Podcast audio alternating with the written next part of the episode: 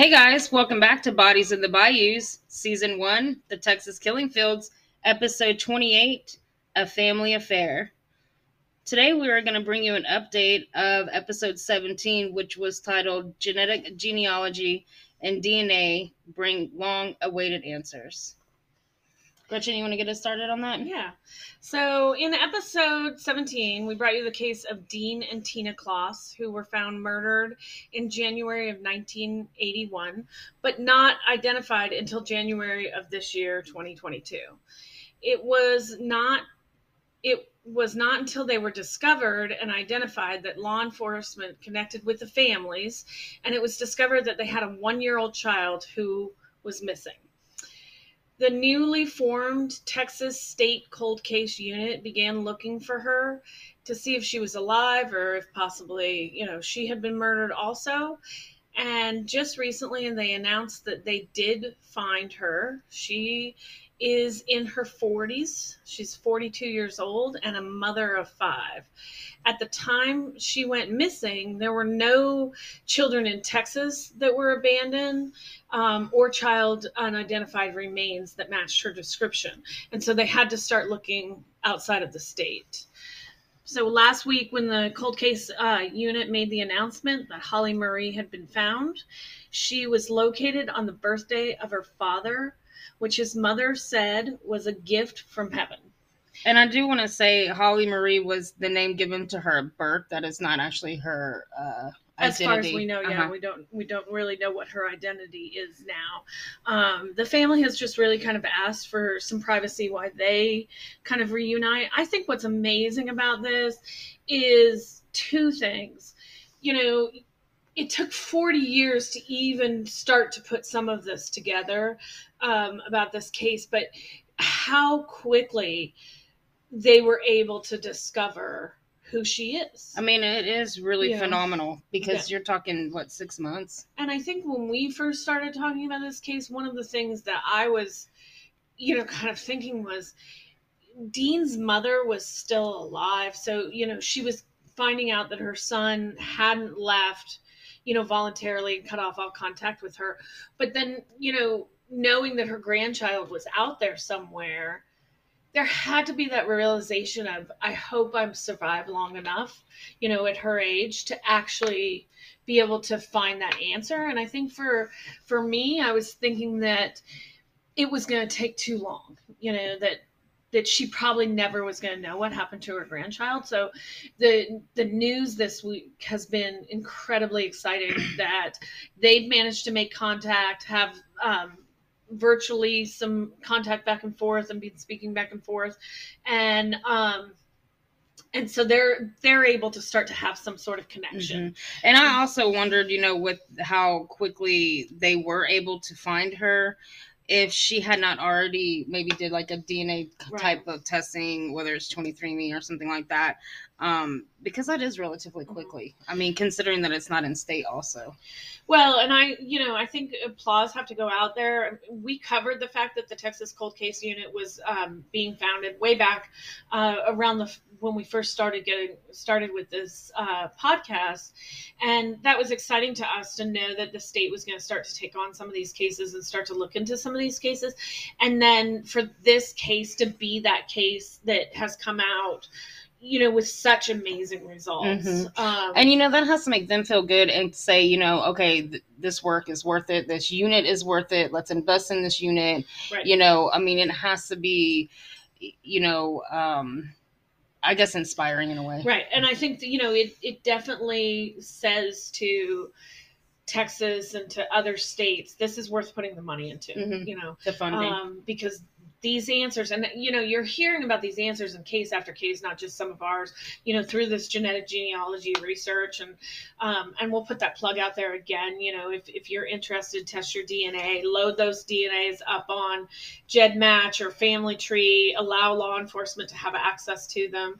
Um, for these research purposes so that these we can see more and more of these families get connected Mhm. but to go back to this case um So what happened was that the story that has been released is that they tracked down information saying that two women who identified themselves as a nomadic religious group brought baby Holly to a church in Arizona in 1980 and gave her up. They stated that the religious belief separated them from women from men, and the group was vegetarian, not allowed to use leather products. They also had given up another child in the past at a laundromat. No more information on that story has been out there about whether or not there's any truth to that or not. They were wearing white robes and were barefoot. So, if you if you want, there's a lot more ep- information in episode 17, but if if you kind of remember that, that should trigger a memory of uh, in episode 17, we talk about Dean's mother was also contacted shortly after not hearing from the young couple by a woman named Sister Susan, who was similarly dressed in a white robe and barefoot, claimed that the couple had joined the same cult and did not want contact from these from the family. These women wanted to sell back Dean's uh, car to the family and were willing to bring that car to Florida to the family. They actually met up with the family, uh, brought the car. In some reports that have come out just recently, they said that law enforcement was actually involved in that transaction, and law enforcement did have some contact with not only Sister Susan, but another woman who was there and possibly a man who was there at the car exchange. But so far, no records of what happened with that has come forward. Um, so the hope is that maybe some more information will come forward in a deep dive into those records. But um, so now you have these two very similar incidents with this story of this cult. And um, so Rick Alan Ross, who's a cult expert, he has reviewed the case and believes the cult sounds like a group called Christ Family. This group wanders state to state, mostly in the southern states. So you can find them in California, New Mexico, Arizona, Texas, and also um, some in Florida. And then um, he said that new members who joined the cult would be asked to send their children away, that the children were not um, accepted within the cult. And then Ross also believes the group could be responsible for what happened to the couple. So, in doing a little more research on this uh, cult, this is kind of what I found out. The um, the description of the women that was given does sound very much like the Christ family. They did dress in robes, had kind of a white uh, headscarf or headdress. Their core belief was no sex, um, no killing, and um, they no materialism the cult was founded sometimes in the sometime in the 70s um, and they were known to travel around those states that i named earlier. The men would let their hair grow down and their beards grow down. Um, there are pictures of them out there uh, in recent years where they've been interviewed and they kind of look like old hippies mm-hmm. but dressed in a white robe. Um, lots of people refer to them as dressed in a sheet or a white sheet.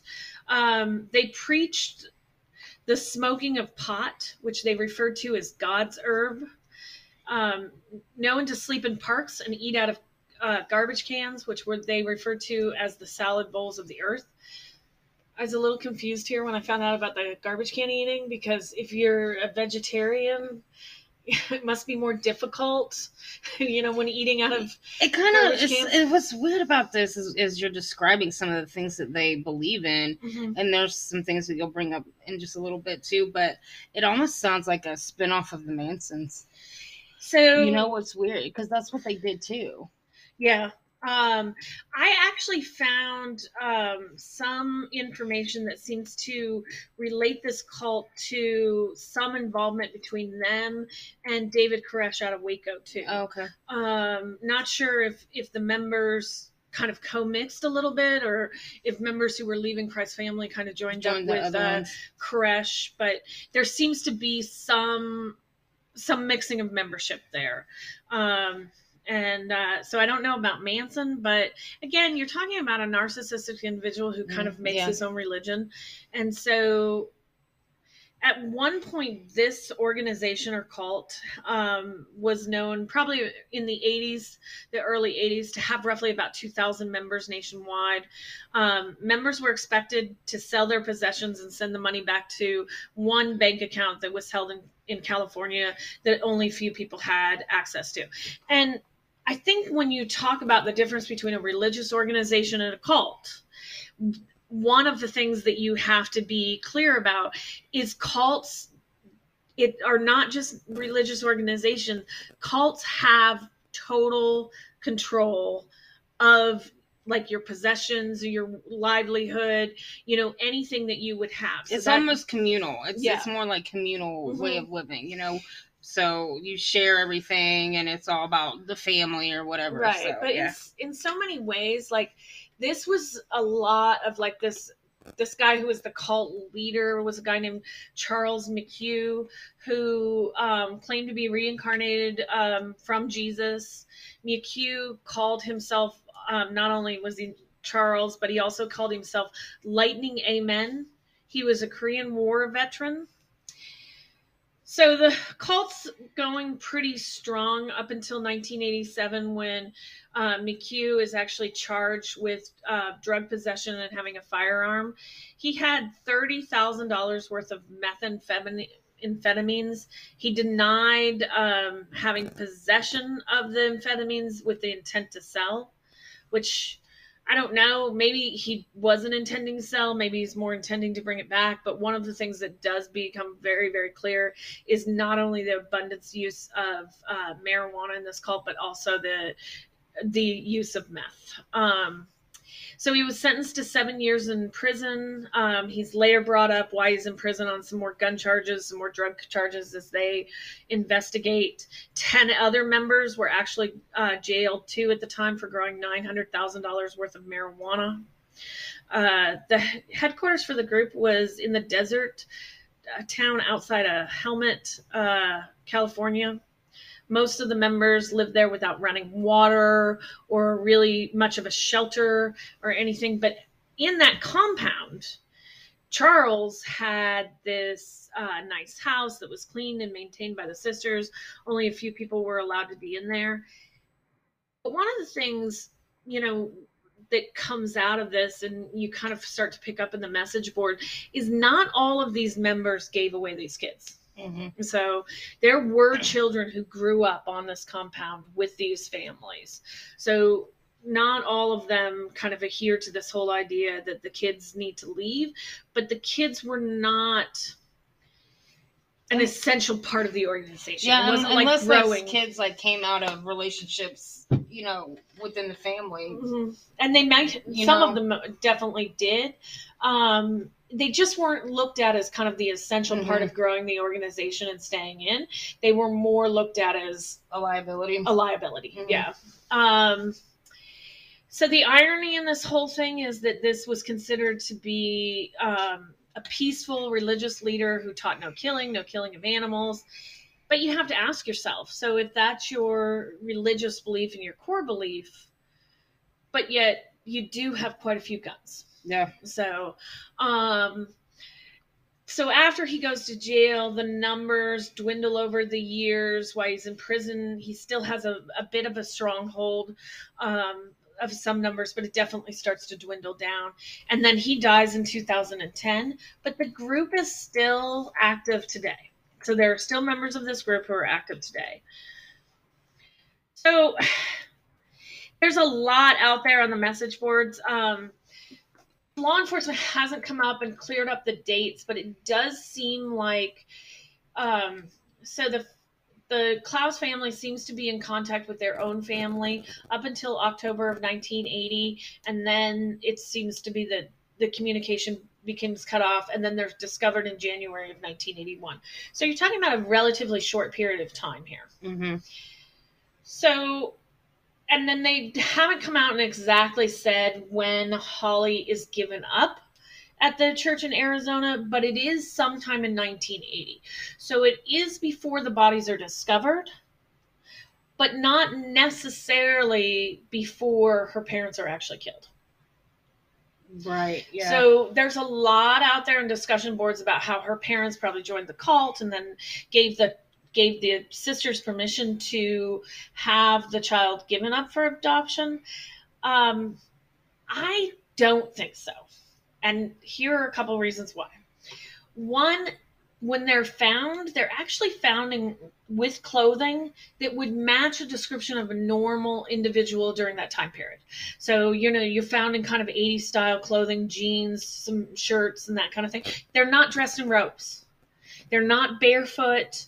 You know, they're, there's not anything that ties them back to the possibility of being members of this cult. okay. And then number two, they had communication with their family members up until a short period of time before they're killed. I just don't think even if they joined, even if they decided, hey, let's go out and let's see what this is and and look at that, I just don't know that they would have left their daughter at a church in Arizona as opposed to taking them to one of their very involved family members that they had just lived with.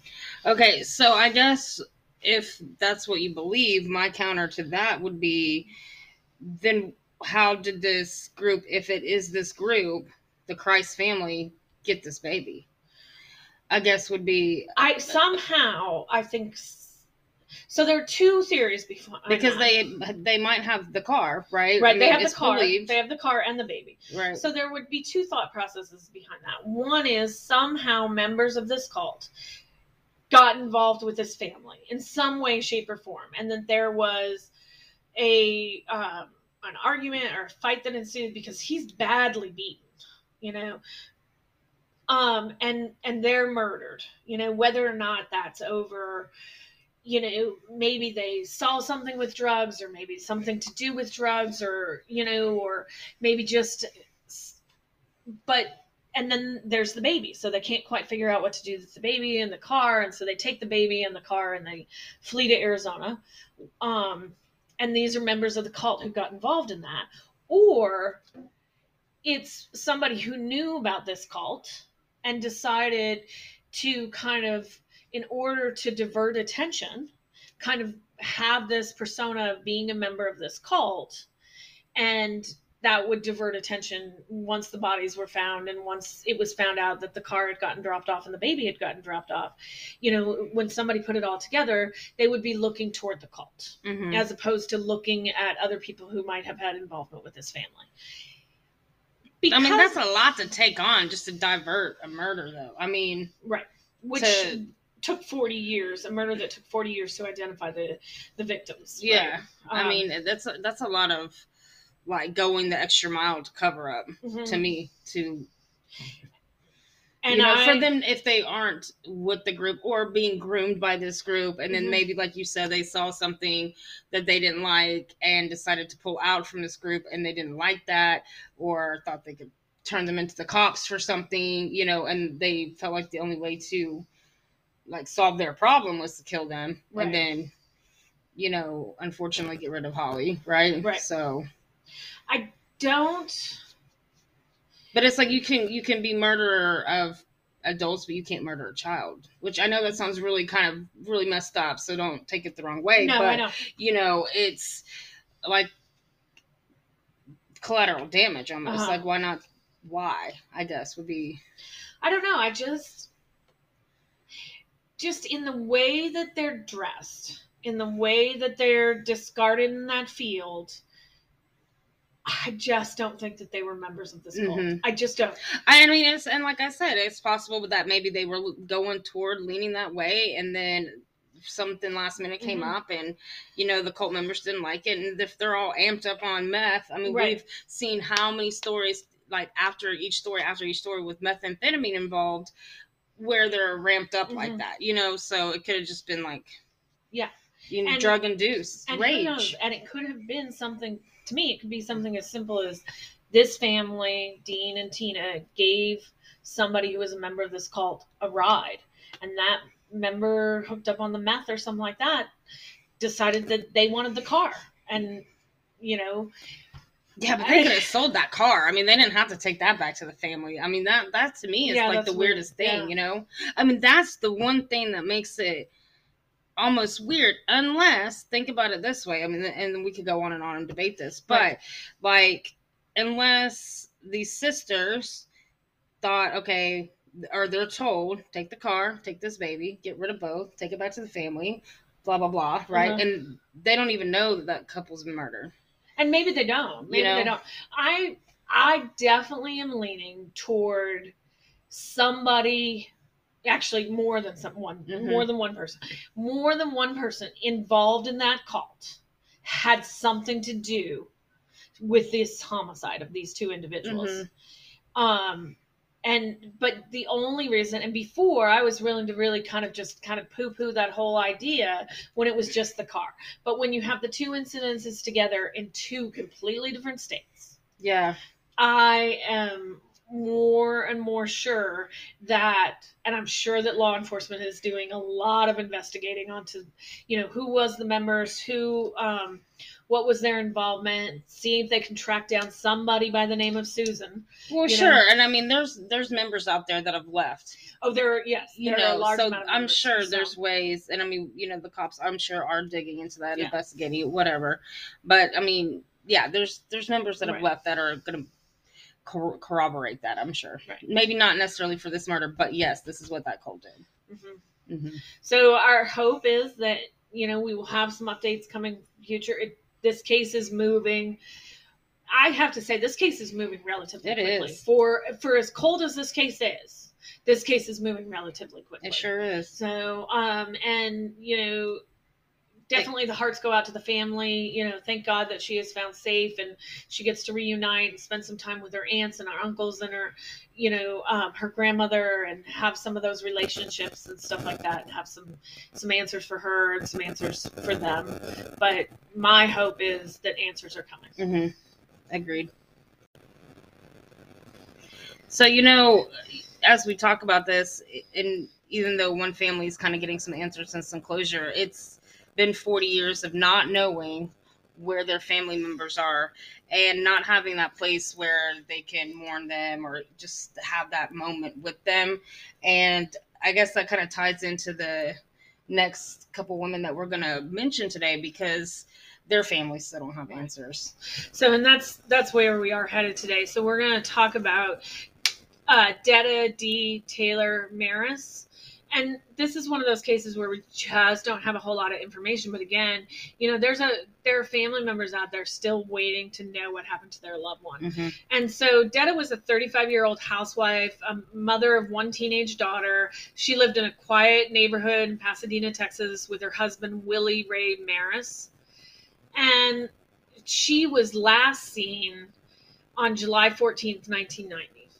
And again, this is one of those troublesome things where police will put out the call for information, but they're not giving you anything either. Mhm. So we don't know who reported her missing. We don't know how she was reported missing. What I can tell you is her missing persons case was not covered um, anywhere, pretty much in newspaper accounts or anything like that that I can really find of a call out to try to figure out where she was. almost like nobody was really rooting to find her or like Right. you know, you know really putting that effort into searching and stuff. Yeah, it's Mhm. just kind of um, one of those things. Like you know, you're talking about you know 1990 and she goes missing, and it's just that kind of expectation that well, she probably just left. Mhm. You know that.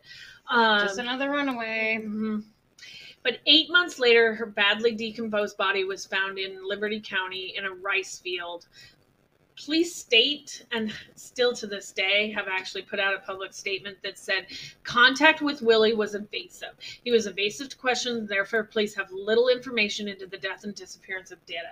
They are not giving us also a cause of death. hmm So, badly decomposed body, so cause of death may be questionable. Um, however, I kind of go back to she probably didn't put herself in the rice field. She probably didn't put herself in the rice field, and she didn't just like want. It's not like she was like had Alzheimer's or something and got lost. You know. No, it's too far away. Yeah, where where she's where's her home located and then where she's located Mhm. is just way too far away for that type of thing. I you know, I have to be very careful though when police say, you know, that he was evasive because no matter what when you have husband and wives and and a, a wife go missing, especially you know somebody around this age, um, and they go missing from their home, the police are going to focus in on the husband as being that person of interest. You know, until they can clear that person. It would have been anybody living in the home, really. Right. Mhm. Anybody who who could have possibly done that living in the home. And so but not everybody is going to have that personality where they're going to say, "Okay, I'll just keep answering questions, answering questions until you rule me out and you start to find out what really happened." So he may have been evasive. He may have had something to do with his wife. I don't know, but he may have also been to the point where he's answered questions and answered questions. The police have come out and he's answering the same questions. And what he's looking at is knowing that they're looking at him, and eventually, as maybe a self preservation or I don't know, you know, he's decided that he can't Mhm. Can't continue Like he's kind of just right. shut down. shut down. Um, and so this just again, this is one of those things that we, we don't know. Publicly, none of her friends come out. Nobody really comes out from her family and um, and says anything. So her daughter definitely um, stands behind her father and again we're not in that relationship so i'm not going to judge any of that and say that she shouldn't have it's just that anybody else who was on the fringes of that who might know some information hasn't come out and tried to like publicly get the public out there trying to find out what actually happened to to Detta. So uh, Wiley worked at Shell Oil for most of his adult life, um, and then he dies in 2020. His obituary states that he was a devoted father who loved cooking, fishing, and boating. The one strange thing that I will give you on this obituary is it says he is preceded in death by his father. There is no mention of him being preceded in death by his wife. Hmm. So, and to me, that's that's a little odd. Um, he doesn't remarry. And whether or not, you know, there's message boards out there who talk that he did have relationships over the years. And of, of course, you know, I mean, she dies in 1990. You would expect that, you know, from 1990 to 2020, that he would have relationships. You know, people shouldn't live just in a box. But- right. and so I'm not in any way judging him for that, but it's just that part of it to me is just a little. Yeah, I mean, I do kind of find that strange too, because most likely, if his daughter is still alive, which it sounds like from the obituary Yeah. that she is, she would have written that. Uh-huh. You know, I mean, you would think she'd write her mom in. You know, I mean, uh, like you said, everybody's different. The way Right. they handle things are different. But if he never remarried, you would just think it would be, you know, So was the oddest thing that I found in the whole Yeah. thing. That's the only I I have especially if it was written Right. by the daughter, Mhm. right?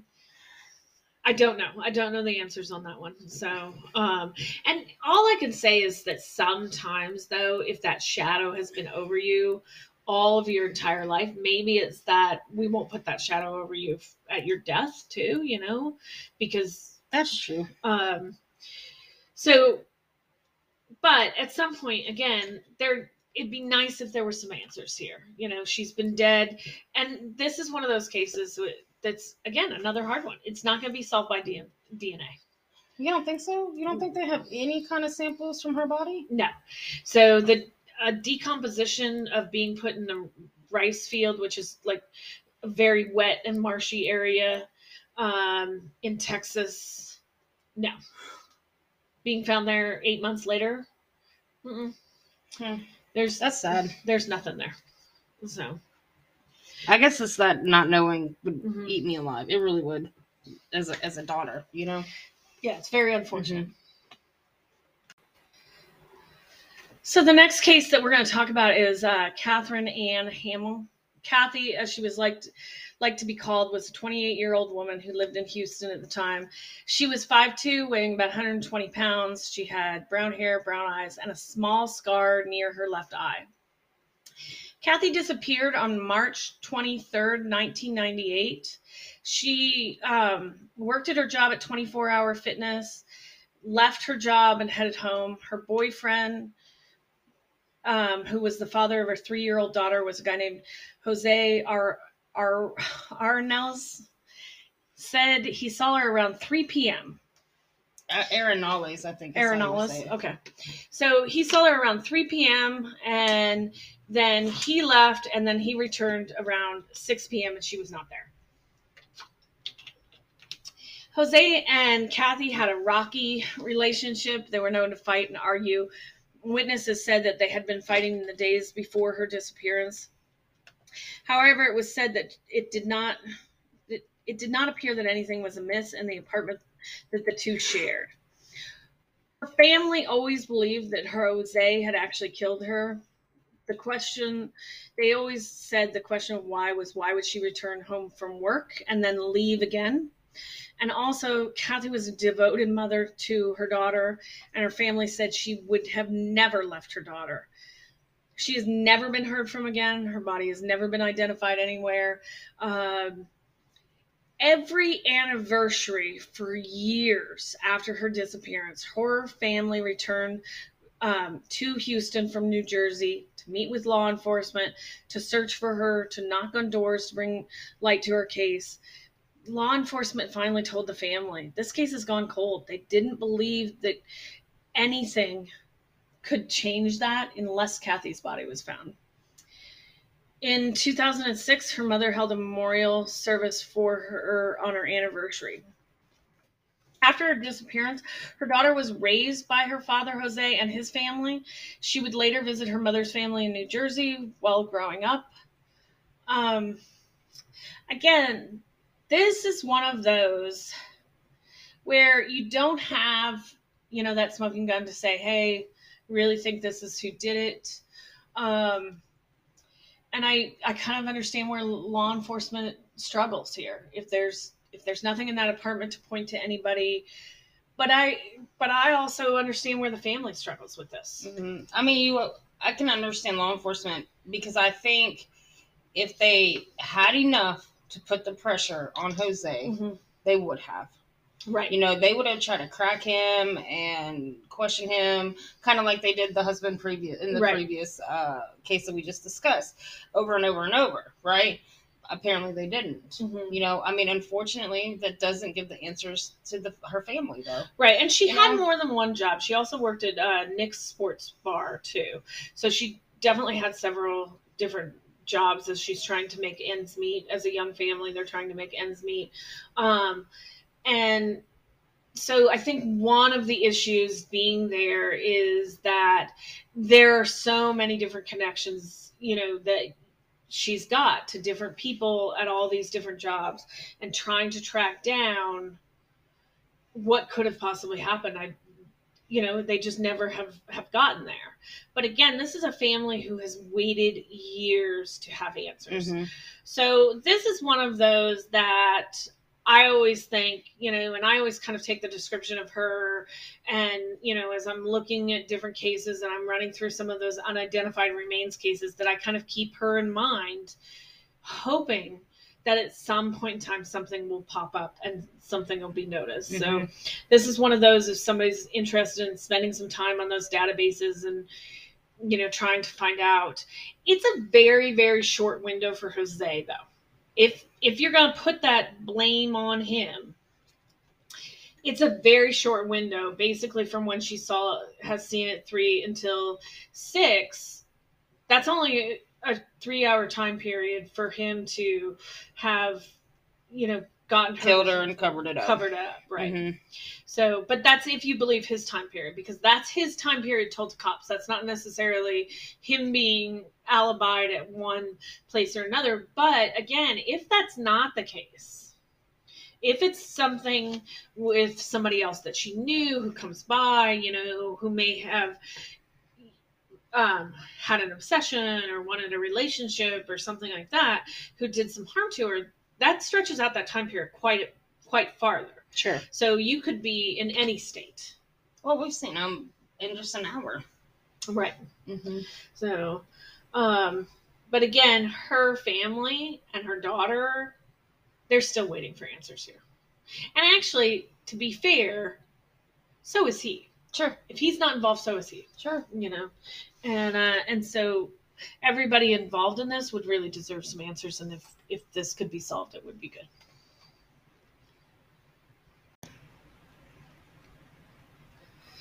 Okay, so the next case that we're going to bring you, we're um, going to talk about Hope Ann Moore. Hope was 5'4, about 100 pounds, strawberry blonde hair. She was the mother of two. She may have gone by her middle name of Ann or her last name prior to Moore, which was Autry. She was living on Galveston Island with her boyfriend, Clint Kent, whom she had a son with. She was still married to her first husband, but in a, but the relationship had ended years before, and Clint was also married at the time, but um, his relationship had ended. It is believed that Hope might have had an affair. I don't know where exactly that comes from. It comes up occasionally that maybe Hope was having an affair and kind of ran off. I'm tending to think that this is something that came from Clint.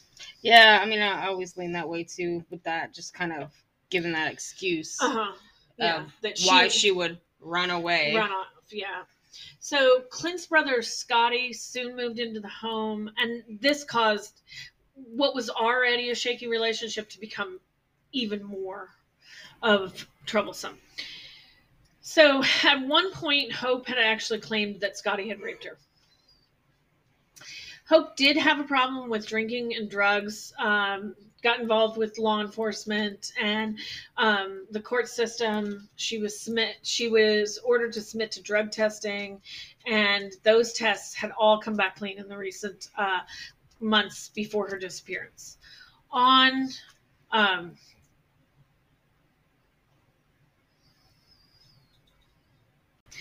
On April 25th, 1990, Hope came home in a truck from her work. She was working a car dealership. She packed a bag and but when she went to take the truck, she could not as it would not work. Clint claimed that she was headed to hotel and so he therefore disabled her truck so that she could not leave. Um, he stated that he took the fuses out of her truck and said that she left with another person in a Chevy Impala with her bags, her checkbook, and all of her information. I mean, that's really weird. She came home from a truck from a dealership, why would it not work? And why would he go and take the initiative to take the fuses out of a truck that belongs to a dealership? I mean, that's just He, um, so he's I mean, definitely. I mean, he's definitely doing that so that she can't leave. well, sure. She's obviously saying, "I'm leaving you. I am. I'm going and I'm leaving you." It's just So- the nerve to do that to somebody else's Right. property. It's like the one thing here I think that she probably was doing was saying also that she was probably taking their son. Mhm. So, um, and so he's he's at that point in time doing everything that he can possibly do to make sure that she can't leave with their child. Mhm. So, um, according to him, she left her son behind. She she did though, and I think that we have to you know be clear about her and her history. She did have another son at the time who was not living with her. She had actually placed him in a group home a few weeks before her disappearance. It does make you wonder what issues with him at home there were that she w- was she trying to protect him from whatever was going on. Um, he was 11 at the time. He we have reached out to the family for some comment and i don't want to make it think that you know we haven't um, at this time they would hope to have some resolution in this case but um, don't want to want to get involved in the podcast and we do respect that but in later interviews he states that his mother was not the best mother but she did not deserve to have Right. anything happen to her and i The only one thing that always kind of concerns me, and I mean, hope, hopefully I'm not overstepping, but how much of that has he been told to? You know, growing. I mean, I know a certain amount of it he was going to be fully aware of because he was growing up with her, but right you know, excuse me, if somebody continuously puts something in your head, you you might believe that too. I I think so, but I mean, I think that you know, I I take his recollection that she was not the greatest mother, and and one of the reasons that I think that that's clearly true is the involvement in the drinking and the drugs. Mhm. You know, um, so if it would be difficult for her to you know have that and and be you know world's greatest mother. So and and so I'm sure that she, she had a lot of issues and was trying to figure some of those out. Mhm. Um, and I don't know that, and we don't know what issues you know her having were also causing issues with him at home either. Right. So um, I I can't really say that, but but at the same time, I think too. You know, it's one of those cases where people will say, "Well, she never would have left her son," but you do have to kind of, in this case, say there is a possibility. Right. You know, um, and so it you can't put that out on the table that she wouldn't have. Um, when she did not show up for work on the 26th, her boss at the Ford dealership did not find it strange, but did find it strange, I'm sorry, but at that point in time did not call the police. It wasn't until the next day when Clint brought the truck back that Hope um, and said to him, bought the truck back, gave him the keys back, and said, Hope won't be needing this anymore. So that's when her boss is the one who goes ahead and calls in a missing persons report for her. hmm So, according to police, her family said she was known at the time to leave for a few days at a time. Um, this would be um, that she was known for to leave for a few days at a time. So when Clint's asked about his whereabouts after, you know, disabling the truck and leaving her at home, he said that he had driven three hours to visit his parents and drop off her son, and then he drove three hours back. Um, when he arrived back, um, he came back, he fixed the truck, and um, Hope never came back to the house, and so therefore he chose to take the cup to truck to the dealership. Again, I have to go back to this. He's disabling the truck so that she doesn't have the ability to leave, and especially so she wouldn't have the ability to leave with her son. And then he's taking the vehicle that he has and driving that kid three hours away. hmm I mean, really six when you do a round trip. And so he's making sure that she doesn't have the ability to um, do that. Yeah, but at that point, he said she's left. Uh, Right. no, the brother says she. So the brother Scotty, who's living there, is the one who claims that she left in a in the Impala. yeah. So, um, well, it's confusing because actually in some interviews he says that too, and then later he goes back and says that he actually found that out from the brother that that's how she. So, left. she left after he went to drop off the son. that's what he's saying is that he takes the son, kind of leaves, you know, getting clearing the air, um, goes to his parents, drops off the son, and then comes back, and then she's not there. Huh. And so, um, and then you know, his brother says, "Well, she left with a, another person in the Chevy Impala." Interesting. So a few days after that, after dropping off the truck and her being reported missing by the um, owner of the Ford dealership, which I have to give this guy credit. I mean, thank goodness that somebody is reporting her missing because who knows how long it would have gone if it was not for her boss being concerned and saying this is weird hmm you know, and reporting her missing. So a few days after that, um, Scotty, the brother, actually begins pawning her jewelry and forging some of her checks. Some of the things that he pawned was gold rings, and one of the things that's, that Hope was known to is that she had rings on every finger. What's sad about this is there doesn't seem to be any information of whether or not the rings that he pawns are the rings that she would wear every day Right. you know um, the amount of the check that he cashed that was forged is the exact same amount that's in her checking account that would have closed it out. And before anybody says well how do we know that he forged it? Maybe he didn't forge it. I don't know who forged it.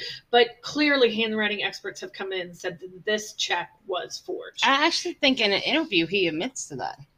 Oh i believe he does He, You're right. I I'm sorry think in an. Yeah. interview with the police, he actually Mhm. admits to that and says that he was given permission to, or something like that. right he like was that. given right? permission to Yeah, and and that's always weird because I mean the exact amount though. Mhm.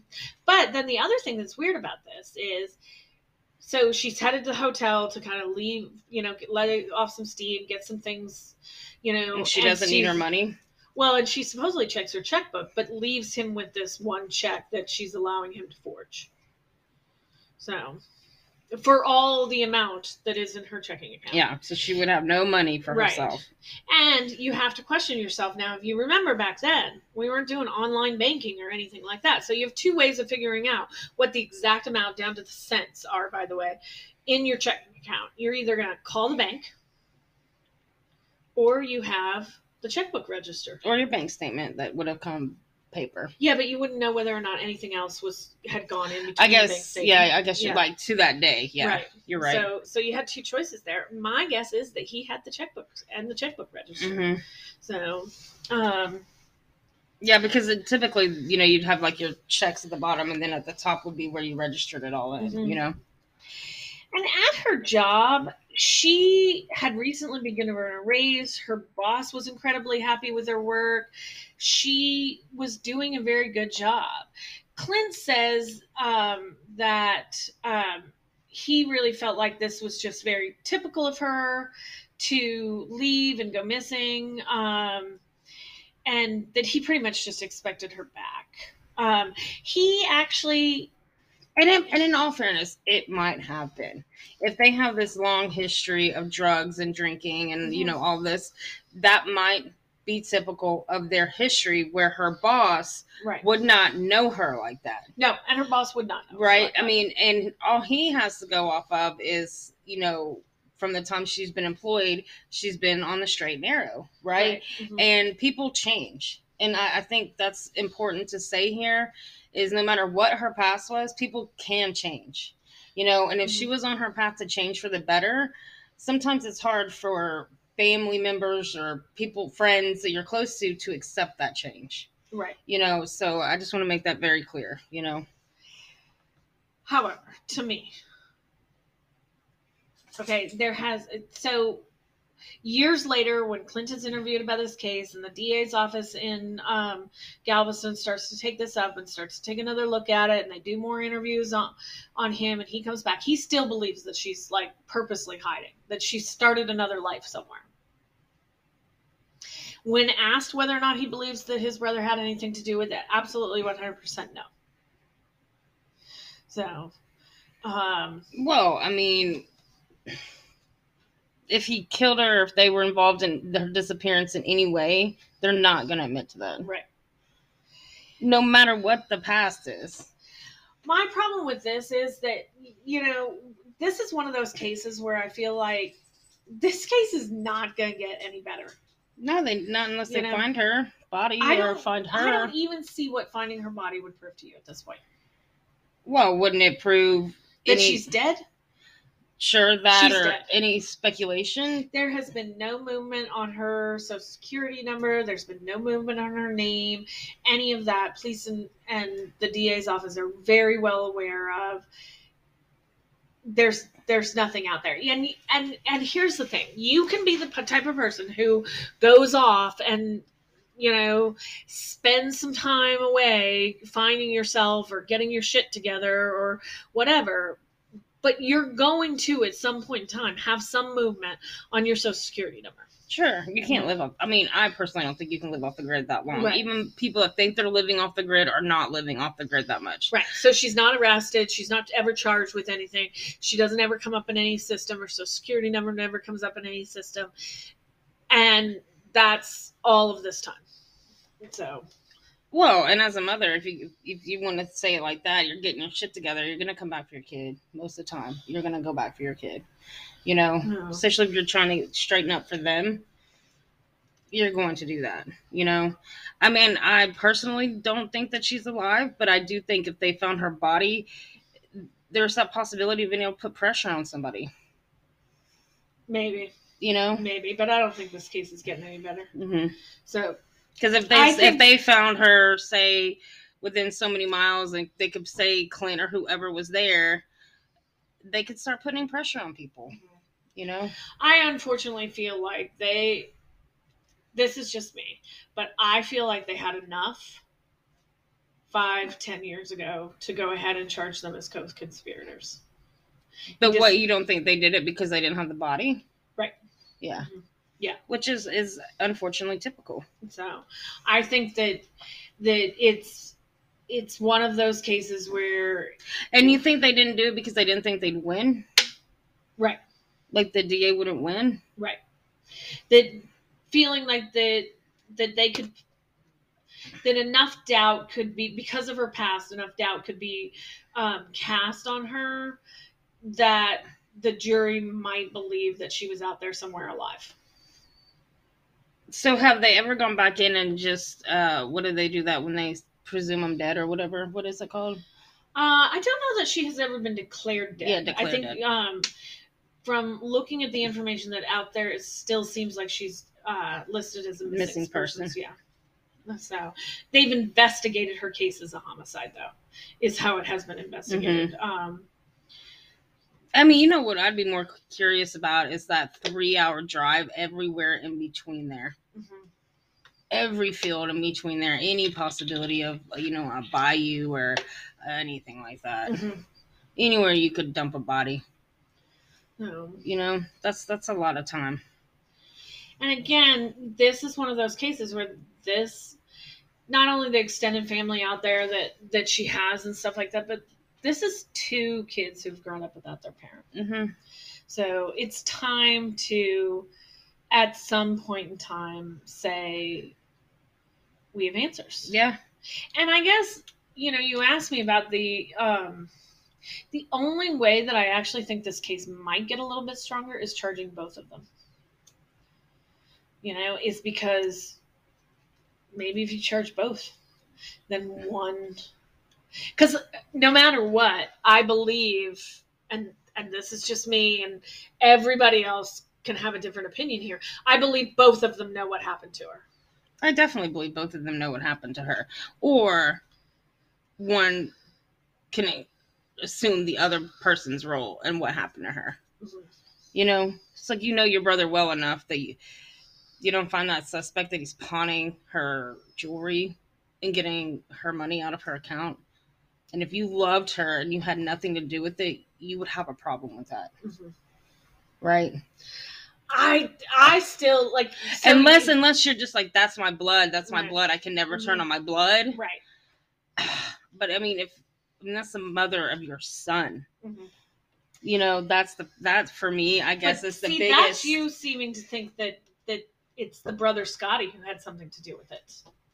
I actually personally believe, in my in my opinion, that it's more likely that Clint, the boyfriend, had something to do with it. He's the one who's there in that moment, disabling the car. Well, sure, so that because she can't has. leave. So there's something that's going on at that moment between the two of them that he doesn't that he's controlling her enough that he's disabling the car. Well, sure. I mean, he's the one, I guess, that has the reason, Mhm. right? And his brother kind of gets roped in. Like it, he would be the alpha in the situation of the two of them, right? And then he's probably like, go pawn her jewelry or go do this or right. I mean, I can see that too. I think they both equally are involved. I don't know as far as you know in the heat of the moment or when she Right. was possibly killed, like if they were both there or not, but they're both supporting each other Mhm. there. And then to put it on to this, some stranger in the Impala that's nobody ever comes forward and knows anything about.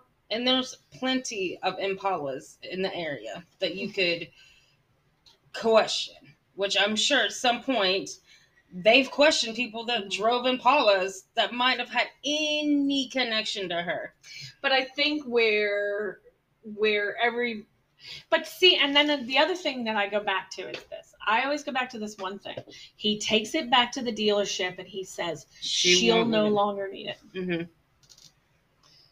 So if it was somebody in the Impala, somebody you didn't know, then why are you so sure that she doesn't need the money in the accounts, that she's not showing back up there for the Mhm. rings, and that she no longer needs that truck? hmm So, but again, there's always a possibility out there that And it's almost like you've got to return the truck so they don't come there looking for it too.